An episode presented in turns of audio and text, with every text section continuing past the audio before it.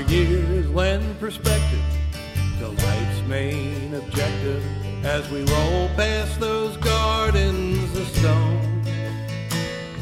Our lives are a rhyme at three quarter time, a dance to be danced on our own. In the meantime, we wait as we bypass the gates. We roll past those gardens of stone. In the meantime, we wait and we bypass the gates and go whistling past the graveyards alone. Years flowing quicker, our bodies grow thicker, and our memories hang like a shroud. We sing songs about cars, all the ladies in bars, and we lie about the ones that we've known. In the meantime, we wait and we bypass the gates. We roll past those gardens of stone. In the meantime, we wait and we bypass the gates and go whistling past the graveyards alone.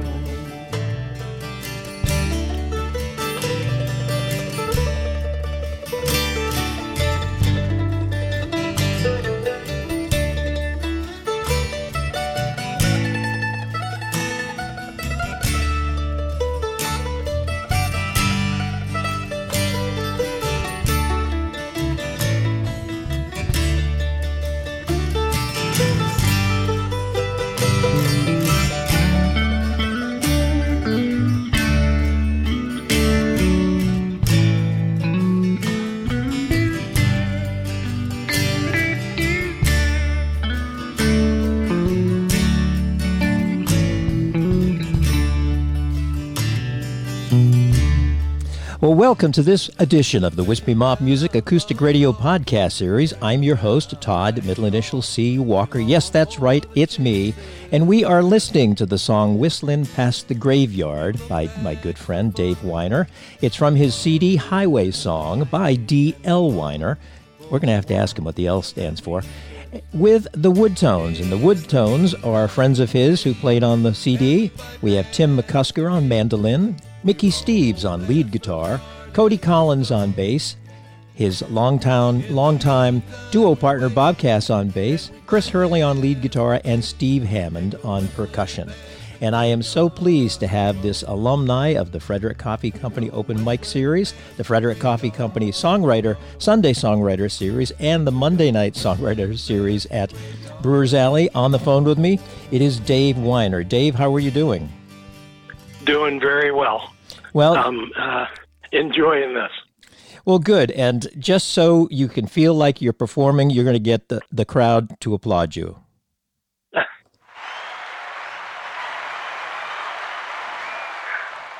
the wonders of technology. Yeah, really. Well, that song was one of my favorites. And when did you write that? How long ago? Uh, well, that would be, geez, that's got to be seven or eight years ago. Actually, it came from a slip of paper at a a uh, open mic that I used to go to in Reisterstown, and uh, they had uh, a slip. They'd take a slip out of the hat every month, and that's what you would write your song or your poem or your haiku, whatever it was. And the slip said death. So that's that's what came out of that slip of paper. So it's kind of like an exercise in a way. Uh, yes, yeah. Now, how many? Worked well for me. yeah, how many people were at that particular open mic? Do you recall? Uh, it was not a big open mic. There, there might have been 15, 20, 25 people max because it was a small area. And actually, uh, most of the performers and listeners were uh, late teens, early 20s. So obviously, I was the old man in the room all the time. Now, how many people came back the next time with a song? Uh, I would say after I did it there the first time, there was probably an additional uh, 10, 15 people in the in the crowd. So, you know, it, it had a response definitely. Well, it made it to a CD. That's great. Well, yeah, it was. I, got the idea for the CD. I had always wanted to record, and uh, the fella Mickey Steves that did some of the lead guitar work on there has a studio, and said, "Come on in, we'll record it." So we, you know, I went in and we recorded uh, Highway Song, and uh, I learned a lot. it's a different style of performing, isn't it? Um, you mean as to working in a studio? Yes, compared to yes, uh, it is. Yes, most definitely. Uh, but I tried to be as true to being in front of an audience as I could. Um, we did a lot of stuff that uh, actually one of the songs on that disc uh, called For Jean, which is a song I wrote for my wife, was done in one take in the main room in the studio, just Tim McCusker, uh, Bob, and myself, and it was done in one take. Wow, because it does. It, it's you did a great job on that. Well, it, it's a it's a nice song. I had a good time writing that one, and that's one of those songs that came from a slip of paper at the uh, open mic. The the song for Jean. Pu- yes, because it uh, the slip of paper was uh, broken puzzle pieces, and my wife had been asking me to, you know, when I was going to write her a song, and I finally said, "Oh yeah, I can. This will work," because uh, I had been putting it off because I, you know, I just didn't feel comfortable. But when I got that slip of paper, I said, "I, I know what I'm going to do with this," and now, that's what came out of it. Well, it is a wonderful song, and it's one of the songs that I enjoyed listening to whenever you performed it. So, now of all the there's five cuts on the CD. Were they all right. performed live, or did you do tracking sometimes, where each person would track their instrument and then you'd come back later and sing? Well, we would uh, do some tracking. Typically, uh, what happened, uh, other than for Jean, I would come in and do a track of my voice and my guitar, and then uh, some other things would be done. Like for instance, on "Whistling Past the Graveyard," the harmony part is me. Oh, so that's a second. So that's a second track, um, and uh, we would add some of the lead parts later. In fact, uh, Mickey Steves did a lead part for uh, a version of Highway Song, which he did sitting in the control room playing the playing the track back. Uh, he's he's a very talented guy. Now, did you find, or do you, do you find, working in the studio to be an incredible amount of fun, scary, or how would you describe it? Well, uh, the first time I went in, I was nervous, yeah, because I had never been in a studio before, and uh, but it, that, that went away very quickly. I got used to working with a click track and things like that, and being able to go back and do harmony parts over top of uh, melody lines. And uh, but for instance, uh, our drummer on that CD, uh, he came in after all the tracks were done and did all the percussion in one take. Wow. Yeah. Steve is very, very talented. Now, how did you go about choosing who was going to be a part of the Woodtones? Well, to be very honest with you, they're all buddies from an open mic that I do over in Ellicott City. Um, Mickey Steves comes in there. Tim McCusker comes in there. Uh, the only one that's not part of that group is Chris. Uh, Chris used to run a uh, open mic up in Westminster, uh, which is how I got started when I came back to playing after a oh geez twenty year hiatus, and uh, he was very instrumental in getting me started again. Well, that brings up the subject of your and I refer to it as musical journey. How when did you start playing guitar? Why? And then kind of take us chronologically through the the process. Okay. Well, when I was a kid, like elementary school, back in those days, and you probably remember that too, you had orchestral band in every elementary school. I started out as a drummer and played one year of clarinet and figured I was going to be a drummer in a band. Um, that didn't work out so well because I found out I couldn't accompany myself. So, you know, if I was alone and I'm a drummer, there's not a whole lot you can you can do that way. So I picked up a real inexpensive guitar that I kind of glommed off a friend and started playing. Uh, learned from uh, Big Note uh, Monkees songbooks and Beatles songbooks, chord diagrams. I'm not really a educated musician per se. And uh, by the time I was 16, 17, I was out playing coffee houses and that sort of thing. And from there, um, that's when I heard my first John Prine song back in 1970. Uh, I went to a place called Patches, 15 Below in Towson. And there was a group there, and they played the song Flag Decal. I was immediately hooked, bought the album the next day, and I've been playing his stuff ever since. Now, would you say that John Prine is probably your large, your biggest musical influence? Oh, absolutely, absolutely. I, I truly think he was one of the best writers on the planet. I mean, he had a way with lyrics that just some of the double entendres and all that thing that just were fabulous.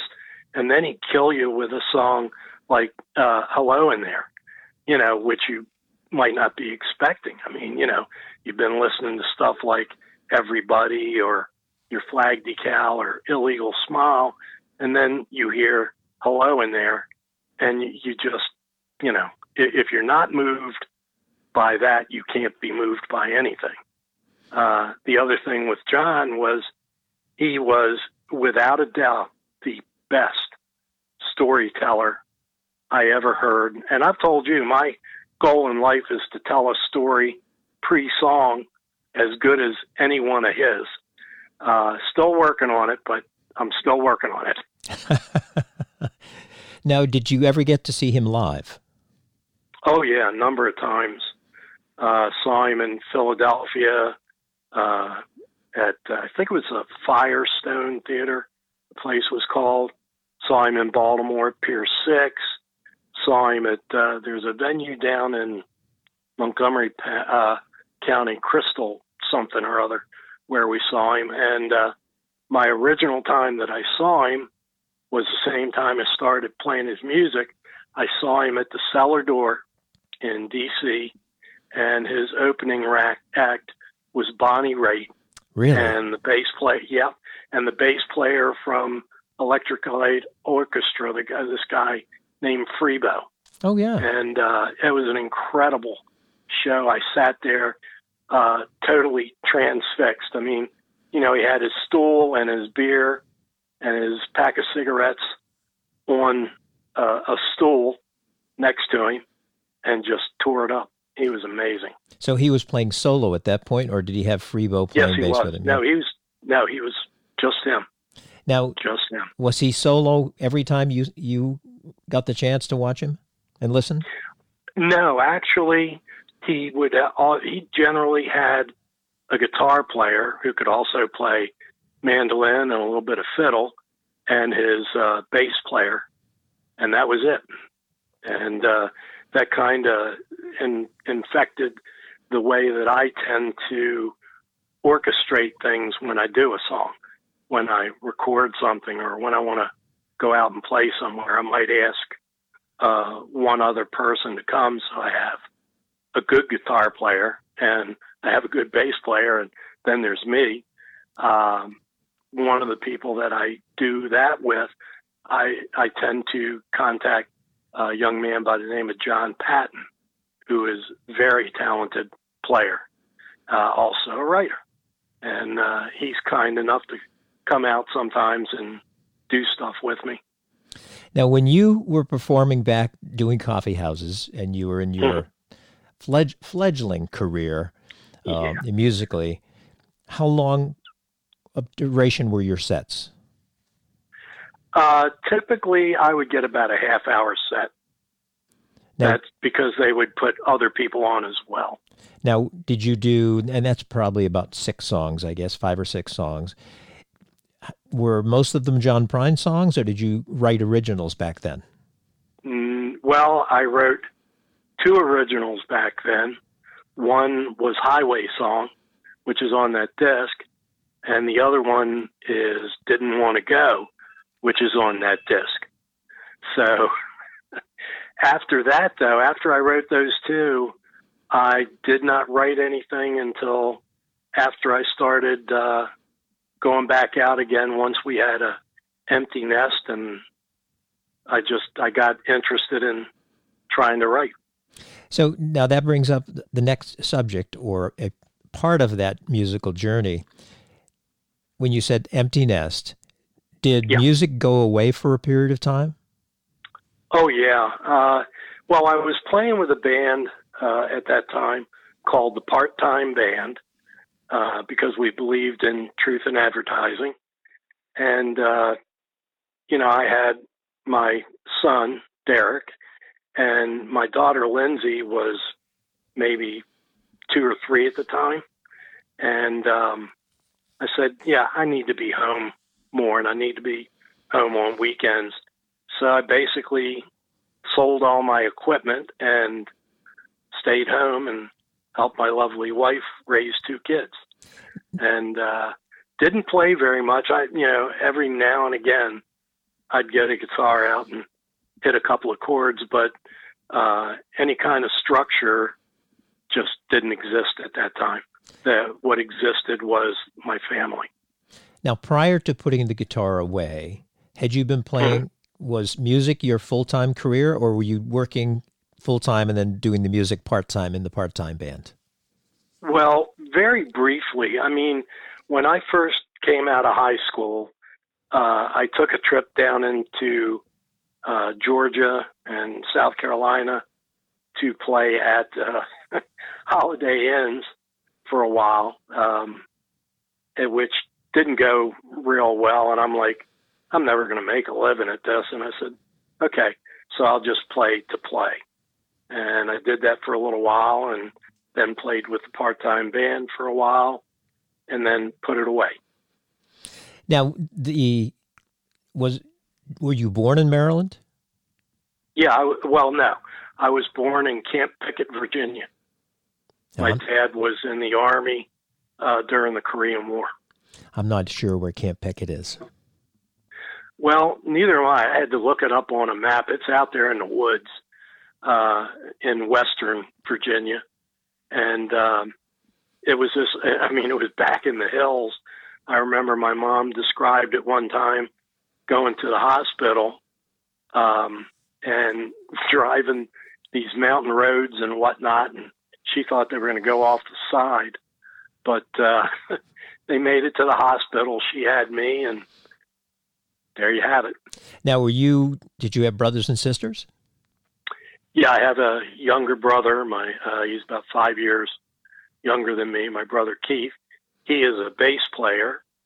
He's also a violin player, believe it or not. Uh-huh. Uh, but so- he's in a current thing where he's he hasn't played much in a lot of years. Um, he gets together every now and then. His one group uh, called um, Two Leg got together for a reunion uh, concert, which was very cool.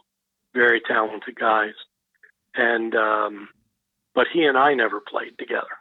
And then there was my younger sister, Lord Lover. Uh, she was a year younger than than me.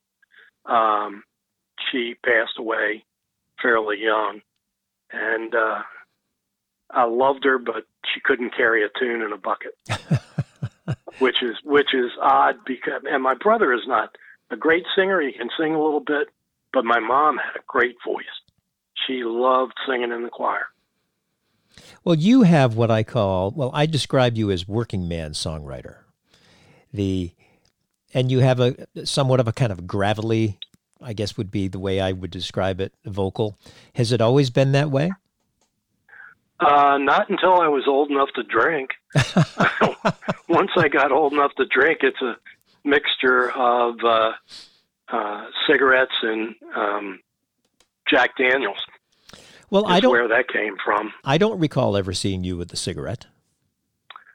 Uh, no, I quit in '96. I got intelligent enough to quit, so I wouldn't be smoking around my wife and the kids, and I picked a good time right when uh, we, Jean and I, took the the kids and uh, planned a trip to Disney World and Daytona Beach for over Thanksgiving. So I put them down the day we got on the airplane, and three days later had a bout of pneumonia. Oh gosh! Jean had to take me to the uh, to a walk-in clinic in Daytona. The only thing I ever saw of Daytona for the three days or four days we were there was the inside of the hotel room and the roofs of the uh, buildings in Daytona Beach as we drove to the uh, clinic. So much for the, the vacation, huh? definitely had. Yeah, well, it was. The first three days started out great when we were at Disney World. And then on the fourth day, we got ready to go over to Daytona Beach. I drove about a half hour and I looked at her and said, I can't drive anymore. I feel awful. Got in the passenger seat and that was it for the next four days. Oh, gosh. So well, what? Yeah. yeah, it happens, unfortunately. Yep. So, what was your career then outside of music? What was your line of work? Oh, I was in transportation. I ran uh, trucking outfits. I was the guy told them where to go, when to be there, that sort of thing. Yeah. Now, your whole career was that. Pretty much. I mean, I when I before I uh, when I was younger, younger before I got married, I worked uh, for a music company, good old Rosso Brothers Music, in Laurel and Glen Burnie and Columbia Mall, and uh, I had a partner that uh, we used to go out and play. He made me work harder than anybody else I've ever known. Now, he would just wear me out. From a musical standpoint or from a work standpoint? Oh no, from a work standpoint. And we uh, he uh, from from playing musically, he had actually recorded with a group when he was in Middlebury College, um, and they had a album with Columbia Records. Wow! So this guy could really play. He had huge hands. One of his hands was like both of mine put together, and he was really, really good. So uh, I was blessed to be able to have him uh, make me sound good. I called. Uh, I, I'm sorry. No, that's okay. I called those hands Jim, Jim Croce hands because I have a, yeah. a, a DVD of uh, different live performances that were done on television with Jim Croce, and I was watching mm-hmm. him play, and from his forefinger to his pinky, he could go about six frets, or maybe yeah. even seven, and I'm thinking, my whole hand isn't that long. Right. That sounds like my partner Gavin. And when I was in high school, um, I had a partner who had a what I call a peaches and cream voice, a fellow by the name of Steve Diamond, um, and he had a gorgeous voice, self-taught player, could rip it up. Uh, again, I was blessed with a really good partner, and the two of us sounded pretty good together. But you know, I graduated from high school. The last thing we played together was uh, my wedding. Ah. yeah, he was. He and I were the entertainment at uh, Jeannie and my wedding. So, how did you dance the first dance if you're the entertainer? Well, it didn't have much of a logic behind that, so we just didn't do that. I see. Did you make up for it later? Uh, at times, I used to tell her, and it, and it's still the truth. I never really learned to dance because I was too busy playing. Mm-hmm. So uh, you know, uh, and and the reason that I started playing to begin with was girls. You know, back when I was in high school, so you know, it kind of worked that way. And um, so I didn't dance very much, and if I do, it's slow dances, so I don't look like I'm having a seizure or something. Actually, in, in in some instances, that's the best form of dance. Gets the most notice. oh yeah, it'll do that. Sure. So you have that absolutely correct. So back in that that pre-family performance time, Mhm. what was your best performance and your worst performance, if you can recall? Oh wow! If I had to think about it, um, best performance would have been a time that my partner Steve and I played a concert at uh, Prince George's Community College. We opened for a guy by the name of Steve Smullian. Uh, Steve was a Gordon Lightfoot sound alike, and um, I don't know exactly how we got into that job, but I was like, yeah, let's do it. So, you know, you had this uh, gym full of people, and um, we went out there. That and that was also the mer- most nervous I have ever been. I was uh, in the bathroom throwing up lunch before we went on, but went on. We had a we had a good set. Uh, probably the worst God, a lot of the early coffee houses that I went to, uh, or open mics that I went to, um, actually, and it, probably the worst performance was well after being married. Uh, I went up to um, uh, the winery, and uh, uh, at the time, Scott Barrett was doing uh, open mics there and I went on and played. And I that summer, I was very focused because I wanted to be the guy that got a gig after the end of the summer. You know, that was picked out of all the people performing at the the mic and uh, at Elk Run there. And it turned out I wasn't picked. And I asked him why, and he told me. He said, uh, "Well, really, number one, I don't know if you." have enough material, and number two, your voice is kind of weak. And this is very soon after I came back to playing. And let me tell you, you talk about being motivated at that point. I was motivated, and years later, Scott had a uh, CD party for a CD he had put out, and I was talking to him. I said, "You know, you realize that you're the one that got me to this point. He didn't even remember having that talk. And I said, but that's what got me started going in the right direction. He said, okay. you know, but he was surprised. So, what did you do to make the change or to improve? Uh, played a lot and went out and probably uh, people that might have heard me at a open mic or something like that probably weren't all that impressed at the time, but I got stronger. I got more comfortable because when I first started going back out again, I was definitely a nervous Nelly. But now, uh, being on stage is very comfortable. It really is.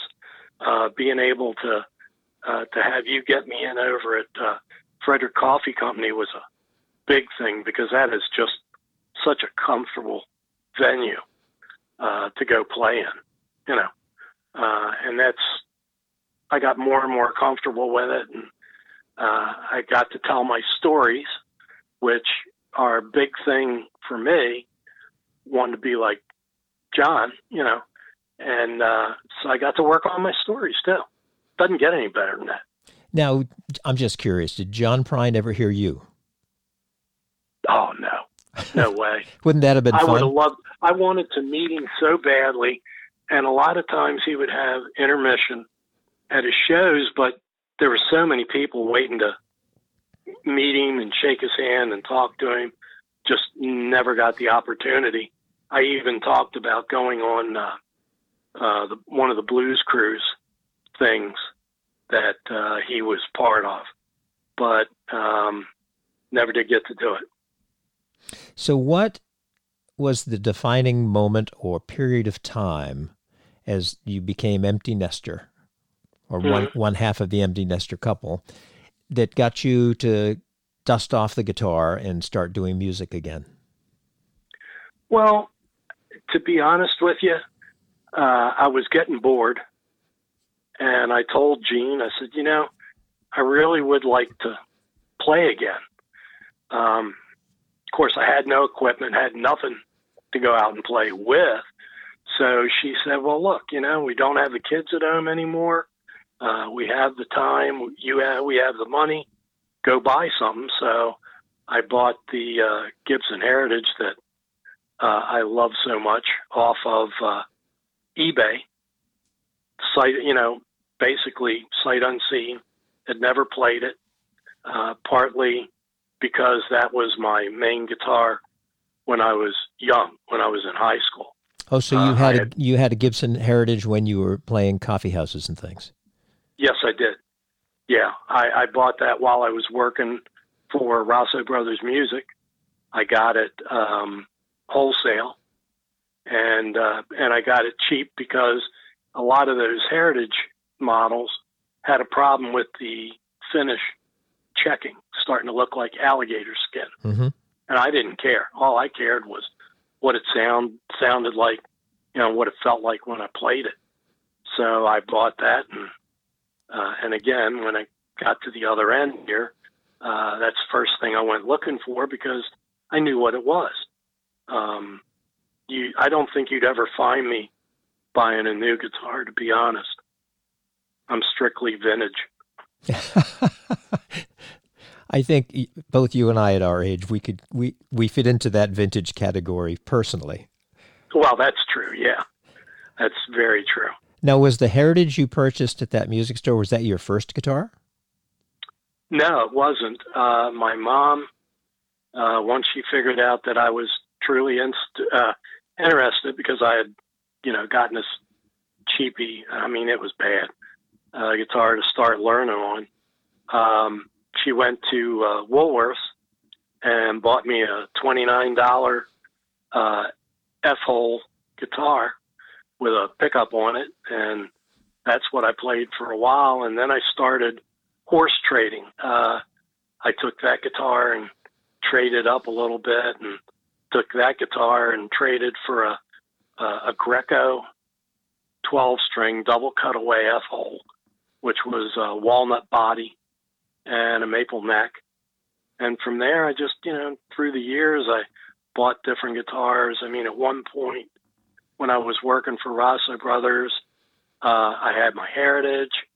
I had a Gretsch uh, Country Gentleman. Oh wow! I yeah, I had uh, an Epiphone uh, Texan that I had taken on trade at Rosso Brothers and um, messed with that. It was a horrid looking thing, but it played really well. And of course, my Epiphone five string banjo and an Epiphone classical model. So I had a whole stable, more or less, but they and I kind of parted ways when I was a young married because I wasn't the best at the world uh, of using and maintaining money. so they had to go to uh, to other people so that I could uh, keep my household going. Now, I did not know that you had played the banjo at one point. Yeah, actually, um, when I was working for Rosso Brothers, there was a guy there by the name of Rocky Davis, who was uh, an incredible banjo player. He was classically trained at um, our music school here in Baltimore. Uh, I've lost the name at the moment. But at any rate, he auditioned to go there uh, on his banjo. And he learned to play classical guitar there. and he's the one that taught me. I learned by rote. He would uh, play some riffs, and I would practice those for a week, and then come back and he show me another riff, and you know, that's that's how I learned to play five string banjo. Now, when was the last time you played five string banjo? Oh, good lord, uh, easily twenty plus years since I've touched uh, a, a banjo to actually play it. I'm I'm not sure I could anymore with my hands like they are. Well, the um, not as easy to sing to a banjo as it is to a guitar. Well, no, but the the advantage number one was uh, the fact that you can't. It's almost impossible to get a sad song out of the banjo. number one. Uh, number two, back early on when I learned to play and before I got married, it, it was great. I'd go to uh, the uh, Laurel Dam with a couple of friends and a bottle of Lancers and a round of Gouda cheese, and we'd sit there and play and attract all kinds of ladies. so that's the second time you've mentioned girls or women in uh, in relation to playing music. Oh yeah, it was my original uh, reason for for playing. To be honest, actually, you and many of the rest of us.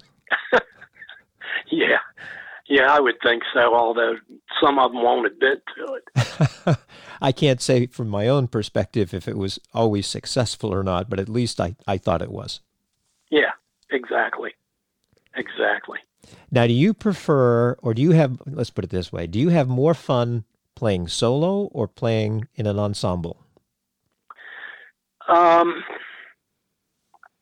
got to be honest, nowadays I probably enjoy having uh, one or two people with me.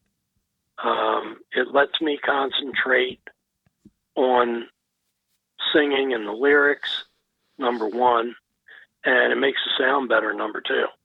Because um, I was, I've never been what you would call a uh, great guitar player. Certainly not a shredder. Uh, I stayed to basic chords, and uh, having somebody that can play a lead and maybe sing harmony now and then is real nice. And having uh, my buddy Wisconsin Bob with me is always good because he's a great straight man. Mm-hmm. And I can. I'm sorry. Go ahead. No, I was going to say he's he's he is he's a straight, but he's also very quiet on stage. Yeah. Verbally. Yes, he is. Unless you see him when he's at his moments and he's really getting down, and his whole body just goes all kinds of crazy, and he is just he, and he's just tearing it up. And I tell people, I say, you know, before he cut his hair, uh, you could have put a picture of him and Mr. Natural right next to one another, and you wouldn't have been able to tell who was who. Now, he seems to have been, in the last, say, eight years or so, six or eight years, your most mm-hmm. consistent performer with you in a duo situation. Oh yeah, absolutely. Now, how did you meet Bob? Uh, well, we met at a uh, open mic uh, over in Ellicott City, uh, over at the uh, what's uh, doggone it, I'm having a name problem today. Anyway, the place is closed now because the people that owned it decided to do some upgrades to the place and didn't pull a building permit. But at any rate, that's where we met. Basically, I was playing solo, and uh, you know, he asked if he could play with me. I said, sure, why not? So um, he started playing with me, and more and more every time I would come over, he was there, and we'd play together.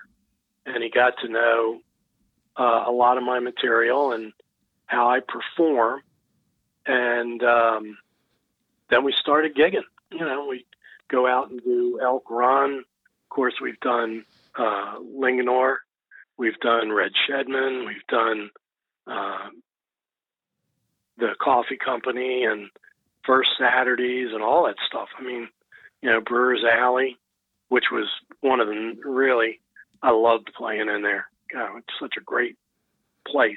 Uh, like a mini concert. Yes. Yeah. Yeah, I had a great time. I mean, how uh, often do you get a chance, or do we get a chance to perform to an audience who's quiet and actually listening? Oh yeah, well yeah, because if you go to, um, for instance, an open mic, most open mics are in bars, so you've got to compete with the bar crowd um, and people trying to get to know one another. So the question often becomes, can you get enough attention from those people that it gets quiet. I've found that uh, in a lot of cases, actually, I do manage to do that. Crowds get quiet, and I do notice that because they're listening, and you can tell they're listening. And that there's no more fun than that. I mean, now, do you attribute that to the songs you're singing, or your style, or both? Um, I would say truly both. Um, folks just, well, I also liken it to the Jim Nabors effect, if you've heard that before. Uh, I mean, think about Jim Nabors' appearance. Yeah. And then think about the voice that used to come out of that face. And people would go, oh my God, I didn't know he could sing. Well, sometimes I think that's the reaction I get when I go to a open mic or somewhere I haven't been, particularly. They're like, whoa, wait a minute. Let me listen to this. So, uh, but I, I chuckle at that. I enjoy that. Well, you mentioned that you're not that good of a guitar player. Yeah, I'm pretty basic. You know, I can count to four. And, uh, well, you're you know, one, you're one number better than I am. Yeah, I. Uh, but you know, I'm not uh, a, a great player. I mean, I was particularly in my younger years. I was decent. I could do a lot of things to cover the fact that I didn't play lead and that sort of thing. But um, no, not a great guitar player. Well, in my opinion, having seen you many times and heard you many times live, and then also listening to the CD, and I must admit that when I first received the CD, and I actually have a autographed copy. I don't know how many of those exist in the world, but I have an autographed copy by D.L. Weiner. Is preparing for this chat with you.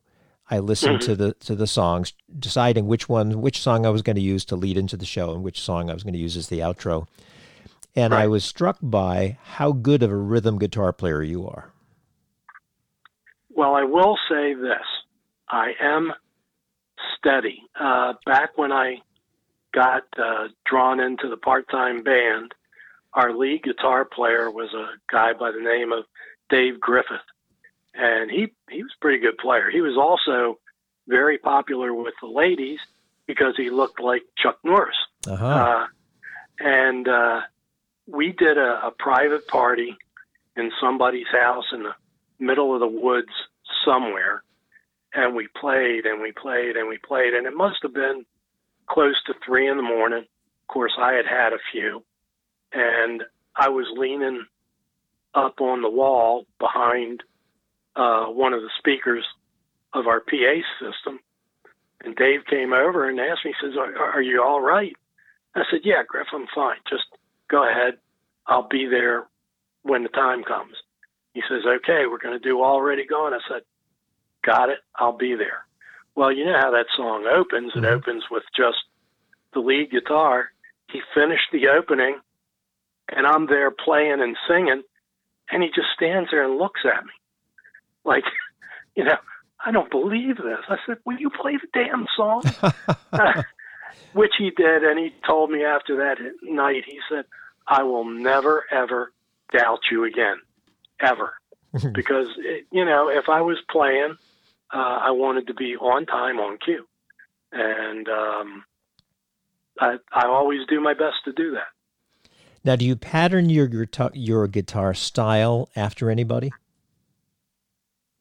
No, not really, because I can't imagine anybody wanting to play the way I do. but you never know, really thought about that. Well, the reason I ask that is because you're so much of a fan, and you're probably the biggest fan of John Prine of, of all the people who I know. I mean, um, I know quite a few people who love John Prine, but you're probably his biggest yeah. fan of the group that I know. And I wasn't sure if maybe you patterned your guitar playing after his style. But your style is a little smoother, I think. Um, maybe a little bit smoother, but he can still play a few more chords than I can. But the greatest thing I, I ever heard from him, uh, we were seeing him down in uh, that place in Montgomery County. It's Crystal something or other. And he's on stage and he's got his capo out and he's putting it on. And he told the audience the capo is the greatest invention known to man because otherwise I'd always be playing in the key of G. and I'm like, there you go. That that that absolutely describes it. I mean, you know, uh, th- that's a great thing. That way I don't have to transpose. I just move the move the capo to where I'm comfortable and have at it. Well, and there's nothing better than a full G, G chord. Oh yeah, I think so. I mean, I love E and I love C and D and all those things, but the G chord, mm-hmm. if I'm trying a guitar for the very first time, say at a music mm-hmm. shop, the first chord I play is a G. Oh, okay. You weren't one of those guys that uh, used to do Stairway to Heaven. No. To the point where I wanted to throttle them. Oh my God, they come in and say, Hey, can I try this guitar? And first thing they do is Stairway to Heaven. And I'm like, play the guitar, man. Don't, you know. but uh, that, that's what a lot of them would do. Now, the second chord I play after I've done the G and D, and, and that is to do the beginning of the song Beginnings by uh, Chicago. Mm-hmm just because I figure if the guitar sounds really good with a G chord and the basic three or four down on the, the first and second and third fret, I want to see how mm-hmm. well it, how nicely it sounds up at the 12th and 14th fret. Right. Very good point. Very so, good point. So, how many Gibson Heritages do you own currently? Just the one. Just the one. And I have I have a uh, 1974 Gibson Gospel because I always liked uh, that real bright sound of maple. Mm-hmm. And the gospel is maple rims and back with a with a uh, shaped back on it to increase the output. And uh, it's a fun guitar to play. But my mainstay definitely is my heritage. Now, does the, your current heritage, and it's going to be a little difficult for you to um, make this decision because there was so much time that went by mm-hmm. between them. Does the one you own now equate or sound better or sound worse than the one you had way back when? Um, pretty close to the one I had back then. Uh, the the one I have now is a little newer. That uh, what I bought was a 1970 model. What I originally had was a 66. Um, and I think that might have been a little deeper than this one, um, which is a sound that I, I like a lot. Uh, but now and then I have to get away from it, which is why I have the gospel. But uh, that that model guitar, I, I mean, you know, it was originally built to compete with Martin D35s, and I think it certainly has always done that for me. You know, that Martin guys say, "Oh my God!" You know, everybody that's ever laid a hand on one of my heritage guitars, either one that I've owned in my lifetime, is like, "Would you sell this?" Hell no, I won't sell that. Uh, in fact, for years, I wouldn't let anybody touch my guitar, much less play it. But uh, one time I was down in uh, the Tampa, Tampa area planted a place called the Green Door Brewery, and you could see the Tampa Bay Rays stadium from there. And uh, I let their host try my guitar, and he didn't want to give it back. I'm like, sorry, man, it's yeah. leaving with me. he really he loved it. He put his hands on it, just fell in love with it. Well, I do remember the the better folk performers because I grew up in kind of the folk scene. Um, Mhm. I mean, I wanted to be as good as the Beatles and part of a, a band, but you couldn't do that as a solo guitar player. So it was more like the Right. folk pop. But Yeah. the better performers who I ran across when they'd have like little mini concerts at the church youth group where they'd bring in a touring artist that played a Gibson guitar. Mhm. I didn't see Well, too many I've always Martins. been a, yeah, I've always been a Gibson guy from the day I started selling them for a living. Uh, I, I just, you know, for me, you know, there's just nothing else like a Gibson's. Martins are, are nice, um, but I still think my Heritage is a, is a better guitar. Uh, they're both well built. Um, particularly the older ones, you know. Uh, and one of the nice things that I tell people is to stop and think about this. The wood that's in a Gibson or a Martin from that era of time was old then. Right. Now it's got another 60 years on it. If it was built, you know, in 1960 or 1970, it's got 50 more years on it. So it, it surely should sound good. You know, that that's my one uh, thing with some of the Taylor guitars. I, I always tend to think they sound a little thin, uh, which is probably why they put the type of electronics on them that they do, so that they can make it sound a little beefier.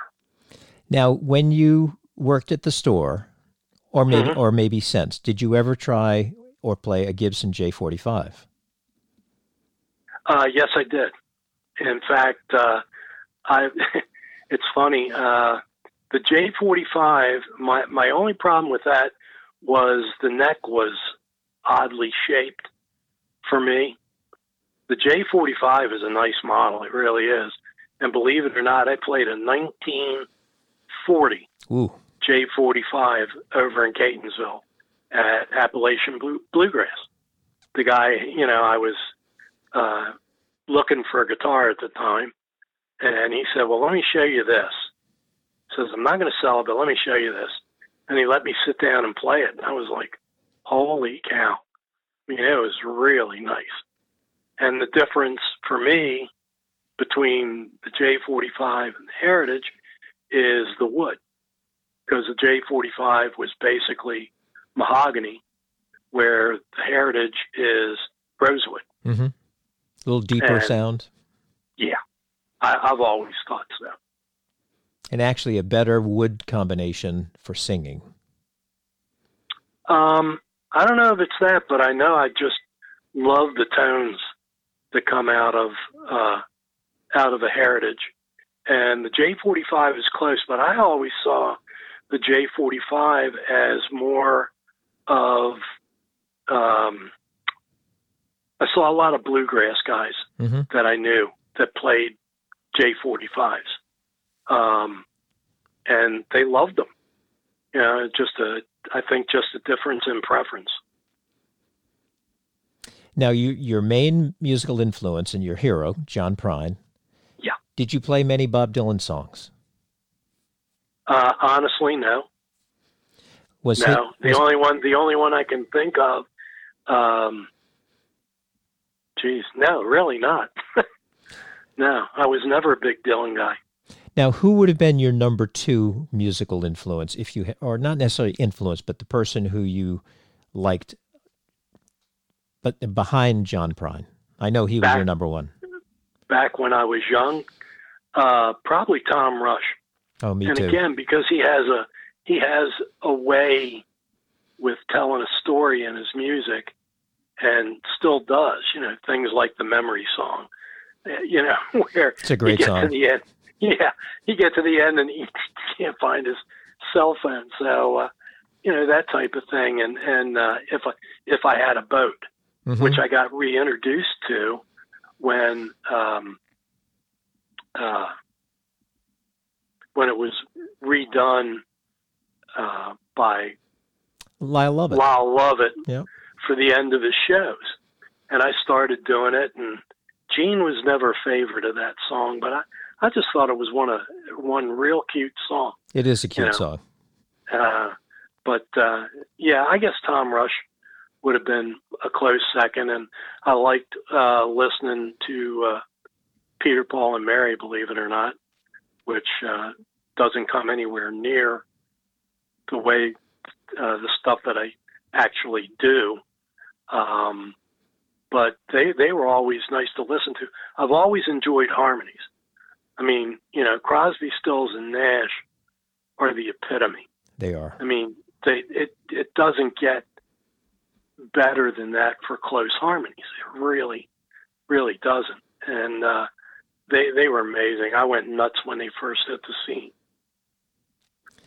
Now, you mentioned Tom Rush, and if I'm Yeah. not mistaken, I think, and I did get to see Tom Rush twice. I've I've seen him three times, actually. The first two times were back in the 1970s. The last time was about a Mhm. year and a half ago down in uh, the Eastern Shore. But back in the 1970s, I think his main guitar was an Epiphone Texan, which is what you also had. Yeah, and he still is using an Epiphone. I think Mhm. it may be the same one, but yeah, he still plays Epiphone. And, and didn't Paul McCartney use an Epiphone Texan for yesterday? Yes. So you're you're right there with two famous people. Yeah, kind of. uh, at least for a time, I was. Yeah. So That- until I, you know, had to let it go. So what's are, are you still playing? How and, and if you are, how often do you play? Do you just pick it up, or what do you do? Well, no. In fact, uh, I took some time off because I was having hand issues, which I think are more under control now. So I'm actually ready to go back out and start playing. Um, once we get to that point uh, in our lives where we can go out again. Yeah, that's true. Yeah. Yeah. Because I've been, you know, other than that, I've been going to uh, a couple of different uh, open mics so that I could play. And sometimes I would think, hey, that was, I had a good set. And sometimes I thought I was horrible, but my wife tells me, no, you weren't. So I have to take her word for it, uh, whether I always want to or not. I've always been my worst critic. Well, and and I've discovered that a love close loved one, especially a spouse, may be the toughest critic, but also the most honest.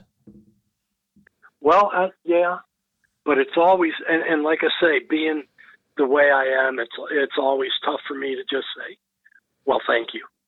But when other folks come up and say, "Hey, that was a killer set," or "I love this song," or that sort of thing, um, you know, then then I know I'm I'm okay. I had a you know I had a good set, or I'm still doing well. Now, when you go out to do an open mic or a songwriter showcase, whatever, well, let's just say open mic because you could do originals or cover songs in an open mic. Right. If you Yep. only have three songs, what are the three songs you're going to choose to perform? Um, usually I'll do at least one of mine, and um, then a couple of, uh, generally a couple of John Prine tunes, like "Far From Me" or "Everybody" or uh, you know that type of thing.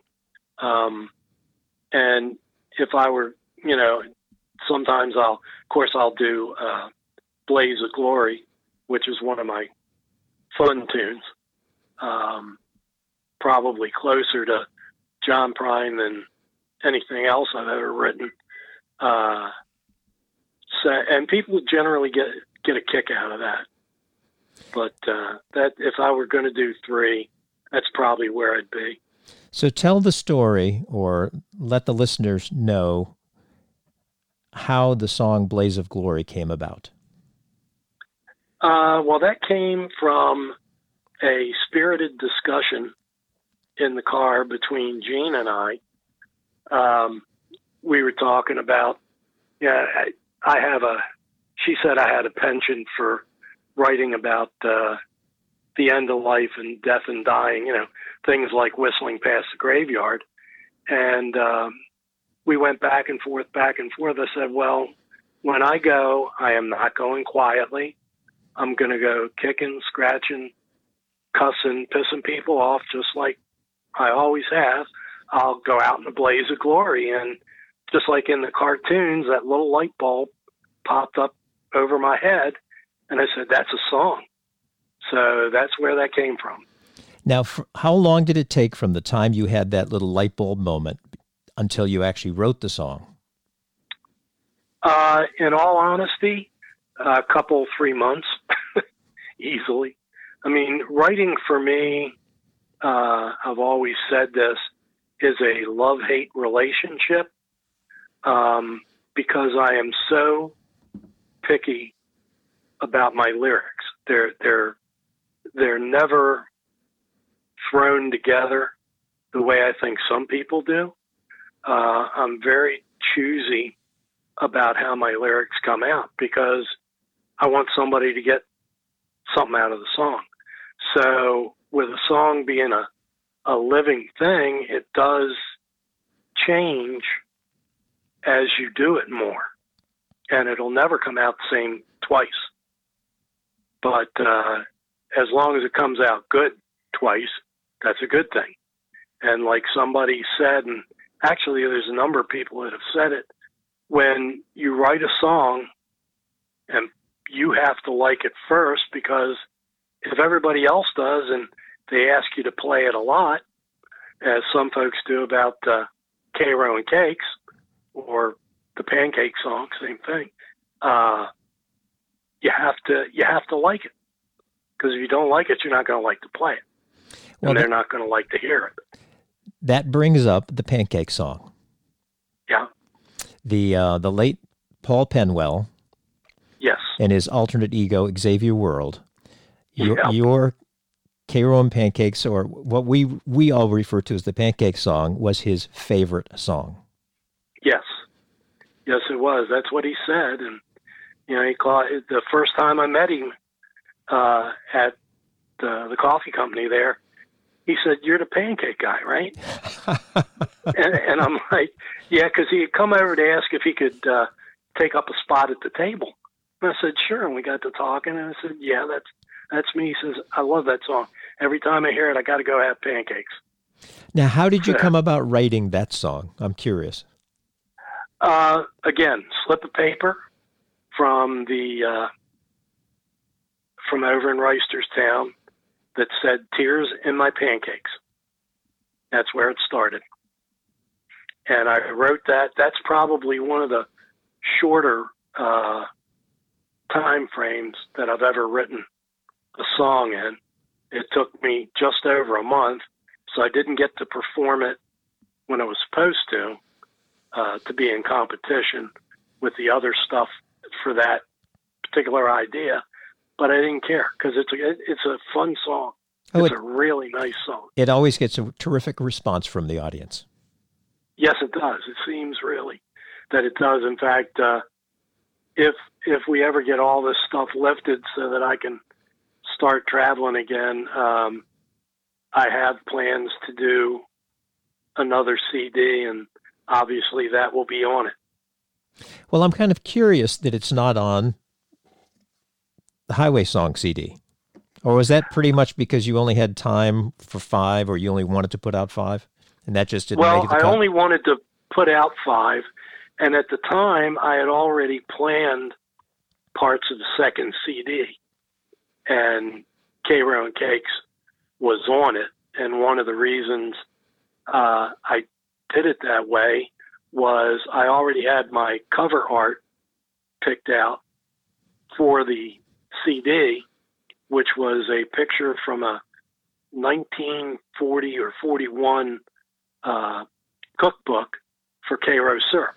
Ah. Uh, so, you know, it, it was. Uh, I really hadn't come up with a with a set title. Um, the original was going to be uh, Karo and Cakes and other songs of love lost. Um, but now I have no idea what the title would be, but I still want to use that picture for the uh, CD. Well, it's interesting when you talk about how quickly or slowly, depending on how you describe the time frame that it takes you to write a song. It takes me a long time. I have, I think I've only done one song that was less than, say, a two week period. Most of them are many, many months. But in preparation yeah. for this um, discussion, because I was never exposed to John Prine. Um, mm-hmm. for, for whatever reason, he just wasn't in my musical atmosphere or surrounding me until right. I started doing the music here in the Frederick area, and people started kept talking about this John Prine guy, and I'd heard his name. So anyway, earlier today, I thought, you know, I don't know a whole lot about John Prine. And I, you know, it's very sad that we lost a, a musical icon. I figured yes, there, there must be some interview somewhere that I can get a feel for who he was.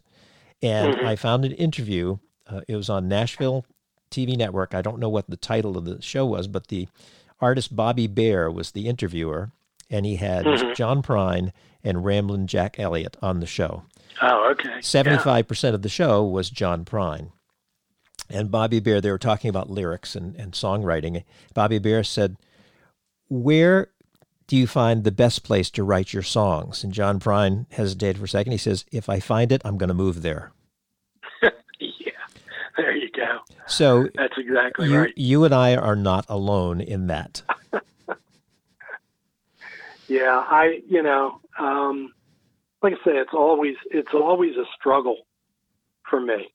Um, once I have an idea, it gets easier. Uh, I went I went to a uh, a meetup thing uh, that used to go on over in uh, Towson over on Charles Street, uh, run by a lady from. Uh, actually, she lived in New York, and she would come down here uh, once a month for these uh, meetups.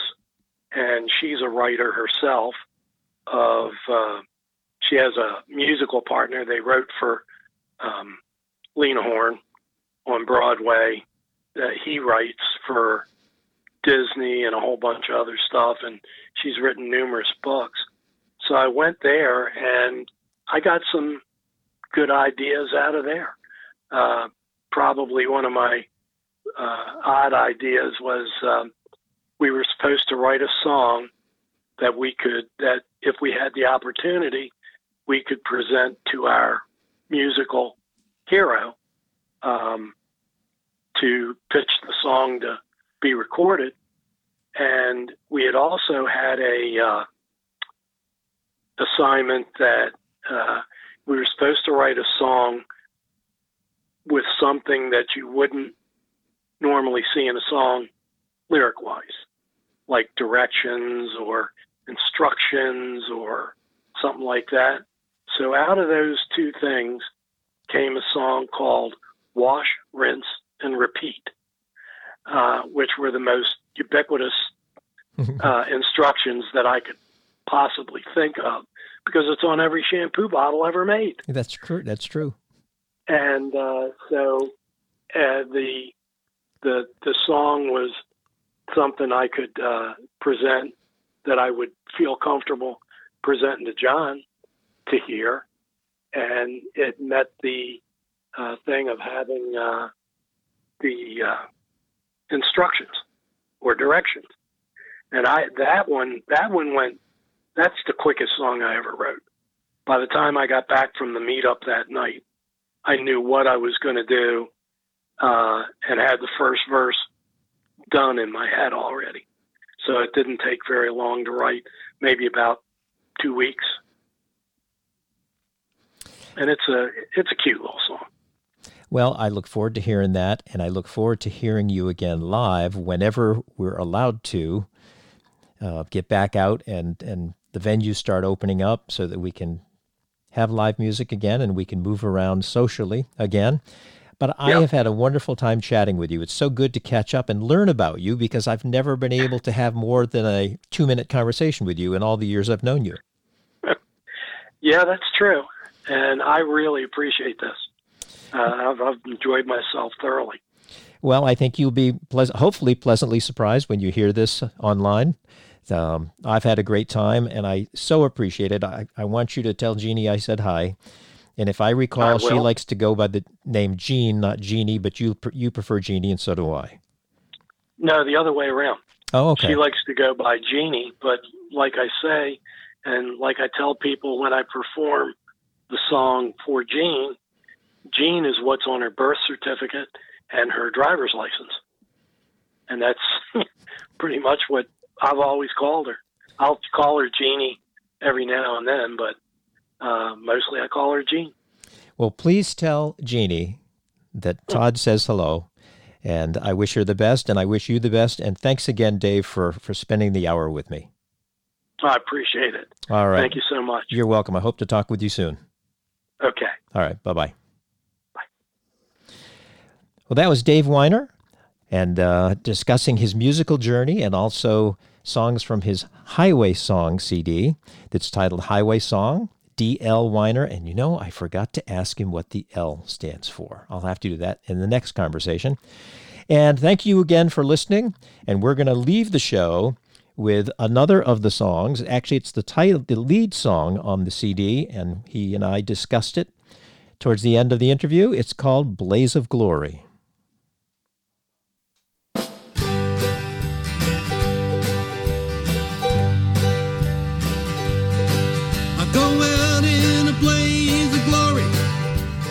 Old gray rocker said, Well, I'm too old to leave a good looking corpse. I'm too young for Medicare. I go out in a blaze of glory. I'm too young for a rocking chair. I go out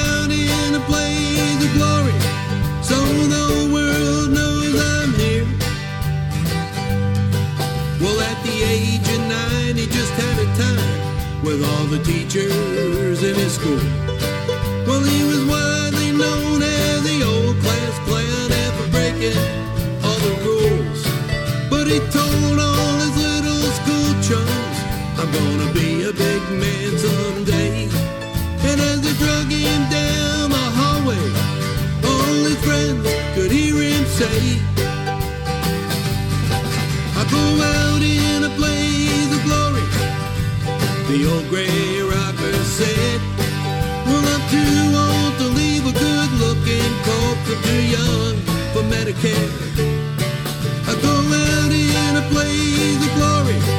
I'm too young for a rocking chair.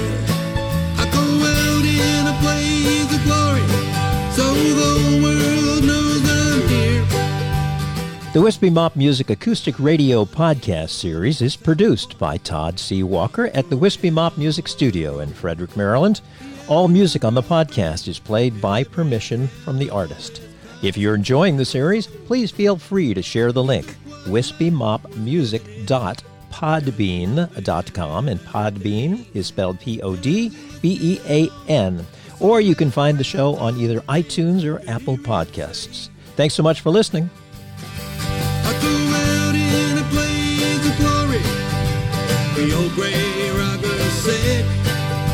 Too old to leave a good looking corpse, too young for Medicare.